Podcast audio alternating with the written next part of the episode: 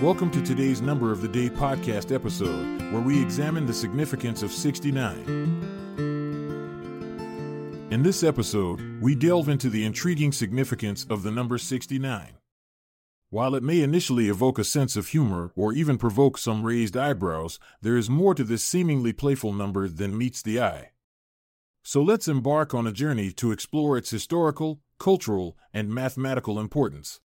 Firstly, let's consider its numerical properties. The number 69 is an integer that falls between 68 and 70 in our decimal system. It consists of two digits, 6 and 9.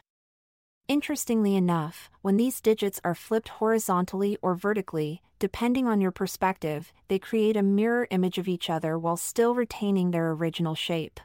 Now let's dive into history, where we find various instances where the number has left its mark.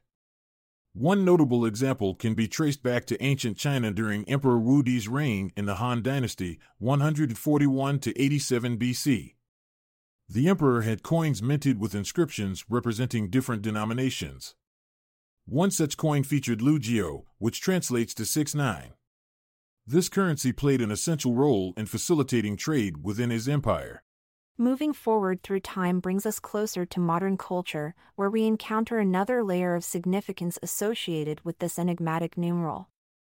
Human intimacy and sexuality come into play here due to its visual resemblance with certain intimate positions between partners engaged in physical affectionate acts, well known as the 69 position. It has become somewhat iconic within popular culture as a symbol for mutual pleasure and exploration. Beyond being seen as provocative imagery, there lies deeper symbolism.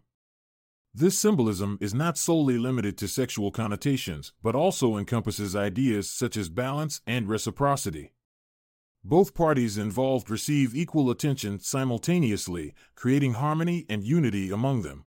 Moreover, the concept behind yin and yang, originating from Chinese philosophy, further reinforces these notions by emphasizing how opposing forces complement each other perfectly, much like how numbers 6 and 9 do when combined together. In addition to its cultural and historical significance, the number 69 has also made its mark in various fields of study. In mathematics, it is classified as a semi-prime number because it can only be factored into two prime numbers, 3 and 23. This property makes it an intriguing subject for mathematicians who delve into the relationships between primes and their factors. Furthermore, in astronomy, we discover that Messier object M69 is a globular cluster situated in the constellation Sagittarius. Charles Messier discovered it in 1780 while cataloging celestial objects that might be confused with comets. This cluster possesses significant astronomical value because of its distinct properties and composition. To conclude our exploration of the significance of the number 69, we have discovered a multifaceted nature. This encompasses history's influence on currency systems, cultural connotations related to human intimacy, mathematical properties as both a semi-prime number and mirror image representation, and astronomical relevance through celestial clusters like M69. All these factors contribute towards shaping our perception of this seemingly playful yet thought provoking numeral. So, next time you come across or hear someone mention 69, remember there's more than meets your initial reaction. It serves as a reminder that even within seemingly ordinary numbers lies hidden depth waiting patiently for us to uncover, whether through historical context or symbolic interpretations, reminding us once again how fascinating numerical symbolism can truly be.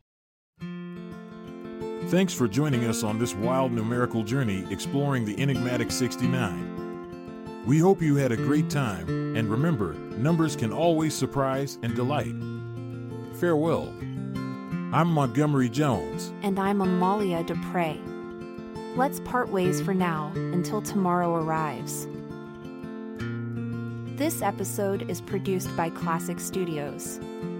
Check out our other podcasts in our network at klassicstudios.com.